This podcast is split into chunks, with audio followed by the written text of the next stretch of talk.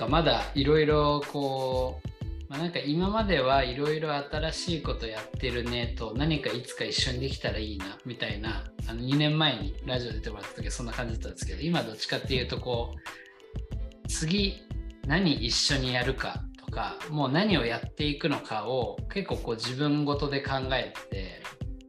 うん、なんかそんな話もしたいなと。まあ目の前で言うともう開拓部は今結構ねそのカレーに続く加工品の開発だったりとかあるいはその場所を提供してあの企業さんに来てもらうような事業の話だったりとか、まあ、あとちょっと海外とかいろいろやってますけどもどどこまで行くんだろうなっていうのがあの最近すごい楽しみですね。うんうんどこまで行きますかね。どこまで行くか、そうですね。まあ、一つは、やっぱりなんか最近思うのは、なんかその結構こうアグレスはグローバル企業にもなり得るんじゃないかっていうところはね最近考えてますね。結構こう一つきっかけはインスタ。インスタをやって一生懸命運用してたらめちゃくちゃ伸びて今2.5万人ぐらいフォロワーいるんですけど、はい、あの実はフォロワーのね9割ぐらいがこう海外の方なんですよね。一番多いのがインドインドの 方にめちゃくちゃ注目されている企業っていうことにある意味なってるのでなんかって考えるとやっぱり世界まだまだ広いなみたいなところとかあとやっぱりそのまあ、アジアとかを中心に見ていくとやっぱりアグレスみたいな農業のこう生産能力とかってやっぱすごい高い生産性も高いしなんかこれからこう農業の生産性上げていくような国にとっては多分結構参考にしたいあれなんだろうなっていうのもちょっとそのインスタの反応とかを見て結構なんかこんな機械使ってるんですかみたいなコメント結構いっぱい来てたりとかもあるし、まあ、あとはね純粋にそのもしかしたら加工品なり何かをこうあの輸出するみたいなところも、うん、まあ今こういった円安の状況だけどやっぱり海外に行っていくっていうところは選択肢としてあるのかなとかそんなことは結構割と最近考えてますね。なんかいけうん、いけるんじゃないかなみたいな。なんか そうですね、まあ、海外生産だとかもまあ、ぜひやってみたいし、そうですね、まあ、うちらの仕事って、まあ、あのここでしかできないことをやってるんですけど、でも逆に言うと、土があればできる仕事でもあるので、いいね、まあ、世界どこ行ってもあの畑さえできればやれるので、ぜひやってみたいなと思うし、運的には少しずつ今、5年前、10年前から比べれば成長してきて、だからこう、うん、田中さんとまあこうまあ、もともと友達で、まあ、ずっと知ってるわけだけども、やっとこう一緒に仕事できるところまでやっとアグレスがなったのかなっていうふうに思っていて、うん、なんかこう、これが少しずつまたこう、輪が広がっていって、よりいろんな人と仕事で一緒に作れることで、そこからやっぱアグレスの可能性って広がるかなってすごく最近は思ってますね。なんか自分たちがこう何かしたいっていうことよりは、誰かと一緒に何かを作っていきたいみたいな。これねやっぱ強いですね今、うん、プラットフォーム的な感じなんですね。その挑戦のプラットフォームというか,、そうなんか明確な自分自身がなんだろう例えばなんかインフィリピンでバナナ作りたいみたいなそういう明確な意思ってあんまりなくて、うん、このフィールドを使って何がどこまでできるかっていうのをずっとワクワクしてトライアンドエラー知りたいみたいな。はいはい。はいはいはい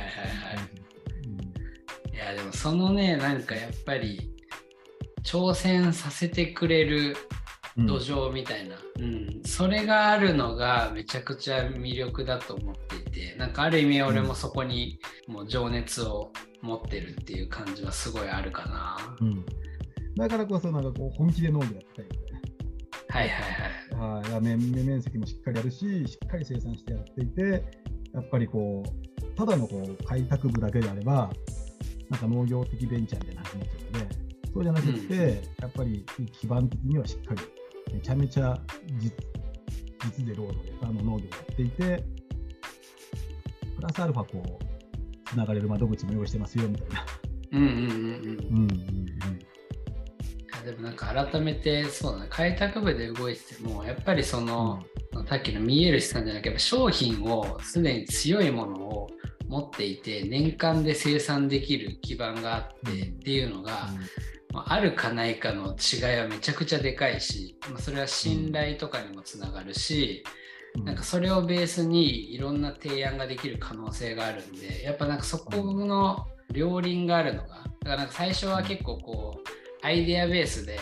なんかコンサル事業とかどんどんやったらいいんじゃないかって話もあったんですけどでもコンサルやるにしてもやっぱり、うん農業生産のノウハウがあるからできるっていうのもあるしあとはやっぱりなんかそのやっぱり今あるブロッコリーほうれん草っていうところのもうなんかやっぱそこがやっぱすごいよみたいなことを言われることが多くていろんなあの企業の方とかの話聞くんだけども、なんかもう純粋に今作ってるものがすごい質も高いしでかつ年間でねその生産できる会社って世の中に多くないからなんかもうそれそれをもっとよりそこに価値を感じてくれるお客さんを探したりなんかあのそういう人にちゃんと届けたりとかそれがもしかしたら海外かもしれないですけどなんかそういうふうに考えた方がいいよってなんかこうアドバイスもらうことは実は結構あったりしてなんかそこはやっぱりなんか会社としてのなんかめちゃくちゃでかい資産だしやっぱそこをやっぱ研ぎ澄ましていくのめっちゃ大事だなっていうのも同時に感じますね。なんか今やって、パッと今浮かんで今やってみたいことって、今あれかもしれないですね。日本一売れるほうれん草、日本一売れるブロッコリーっていう、はい、まあ、商品を作ってみたいですね。おあの、はい、売れるし、絶対売れるよとか、まあ、それって多分品質もそうだし、もっとこう、今までのさっきも言った農家って全然マーケットインできないよねみたいなの、うんうん、基本的に一方通行で、での商売しかできてないので、もっとこう総合理解して、なんかこう、売れるしワクワクするみたいな、こう野菜の提案だったり、そういうことってもまだまだやれるところあるなって思いますね。いやあるね。やっぱり結構ねそこは農業界のね、やっぱ難しいところで、うん、そのお客さんから結構どうしても遠くなってしまったりとか、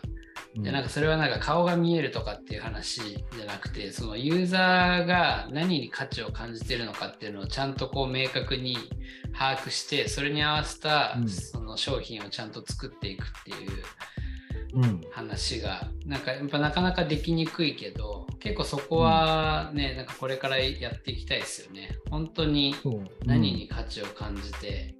野菜を買うのかっていうところから、うん、そのもうここのじゃないと買わないっていうぐらいの。うん。うん。うん。なんかおそらくこう直売所とかだとめちゃめちゃこう人気のある生産者さんがいてこの人の、この人のなんかトマトはこういろんな人のトマトが並んでる中でもこの人のはすぐ売り切れるとか、やっぱそういうことってあのあるし、もっとそれをこうスケール化して、その場合だとこうやっぱり全国各地のスーパーにうちのほうれん草は並んでるし、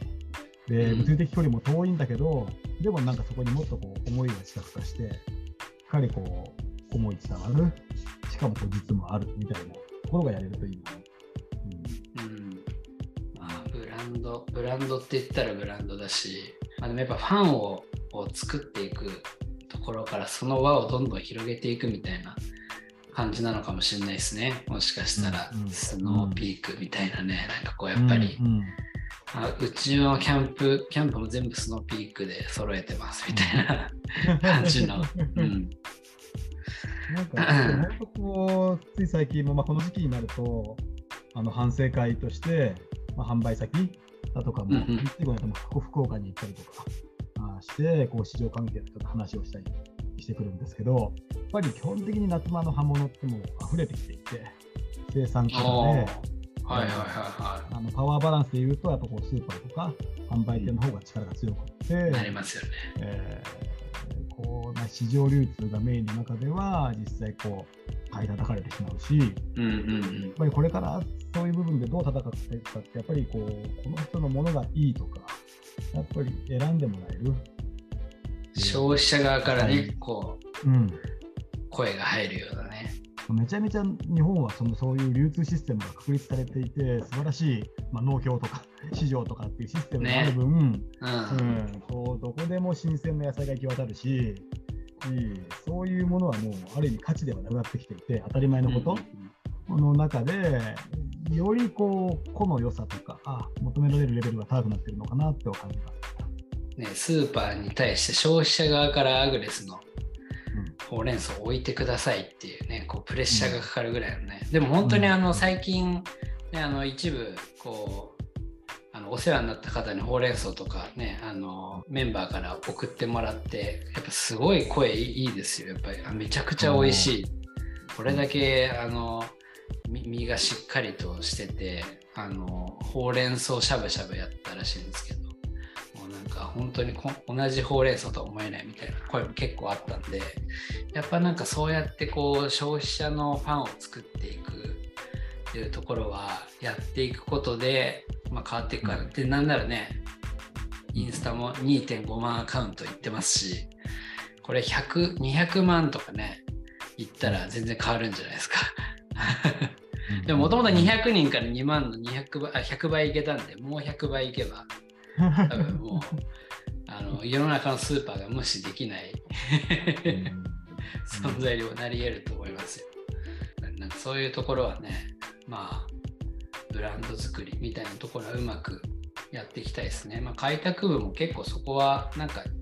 一緒なのかなって別に開拓部だから加工品だけを作るってわけじゃなくてどんどん、まあ、そういう卸売の方とかスーパーとかさらにその先のお客さんとかどんどんコミュニケーション取ってってブランド価値を上げていくようなところをなんかうまく一緒にやっていけるとなんかまだまだ可能性ありそうな感じしますね。そうですね。なんかこう新商品作るとかなんかこう今捨ててるものを加工するとかっていうことも一つではあるんですけど実際もう今既存で売ってるものの商品価値の可能性っていうのもまだまだあるというふうに考えて確かにまだまだ全然ありますよね。めちゃめちゃある。逆にそこをもっと掘り下げていっていくと、逆にこう、なんか加工品とかってアグレスにしかできないじゃんって思われるんですけど、より今売ってるものを高く売るノウハウみたいなものとか、こう、しっかり魅力ある商品で売るノウハウみたいなものができると、そこでまたこう、なんだ、会社として、そこの部分を他の農家に広めていったりとか、はいはいはい、業界全体に与えれることができるのかなっていうふうに。いや、そこっすよね、やっぱり。うん、アグレスやっぱりこう業界にの先を行って影響を与えられるポジションにはもういると思うのでなんかそこを確立して広めていきたいですよね。アグレスのミッションは日本農業を革新するなんで、うん、やっぱりアグレスだけで完結しちゃいけない。そうそうそうそう。うん。ちょっとあれですね、また、あの、ブランディングのところは、なんか、会社全体でちょっと向き合っていきたいですね。ここは、また、秋にもなってきたんで、冬、冬シーズンに入ってきたんで、うん、こう商品の魅力作りとかは、ちょっときたいですね。うん、そう思うと、本当に農業ってまだまだ、なんだろう、やりがいある、魅力ある産業だと思います。いや、めちゃくちゃあるあるんですよね、本当に。そんなほうれん草なんて多分もう、日本だと江戸時代ぐらいから育てられて、食べられてて、ずっと八百屋さんには江戸時代何百年前からこう売ってるものだけども、でも、でほうれん草ってもの自体はそんなに進化はしてないけども、価値としてはこうまだまだ進化できるみたいな。うん、うん、そうですね。しますね。うん、アグレスのものはめちゃくちゃいいと思うので、やっぱそのまま炒めるだけでも美味しいほうれん草っていう感じですね。僕からすると。何でしょうね。あんまえぐみとかもないですし。でも味はしっかりしてるみたいな。こうちゃんと魅力としてちゃんとこう伝えてファンを増やしていくところを、まあ、やっていきつつ新規事業で非作物分野も伸ばしつつゆくゆくは海外というところで 調整していけるといいんじゃないかなと思います。はい。はい、まあっていう感じでもうとにかくロックな革命派の 農家っていう感じになりますが、まあ、これからもですねあの僕も含めていろいろな挑戦をしていきたいと思っていますしやっぱりまず常にこういう議論を結構社内ではしていてあのやっぱ考えることをやめないっていうところを、まあ、あのずっとやり続けているのでなんかどんどんですねこう巻き込んでいろんな方を巻き込んでやっていきたいのでなんかぜひアグレスと何か一緒にやりたい方とかですねそれはもう、個人としてでもいいですし会社としてでもいいんですけれどもあのそういった方がいらっしゃればぜひあのお声がけをいただければまずはあのどう変えていくかっていうねこう議論をしていけると面白いんじゃないかなと思います。はい、ということで今日は農業法人アグレスの土屋あずさんにお越しいただきました。ありがとうございました。ありがとうございました。はい。じゃあまた来週お会いしましょう。おやすみなさい。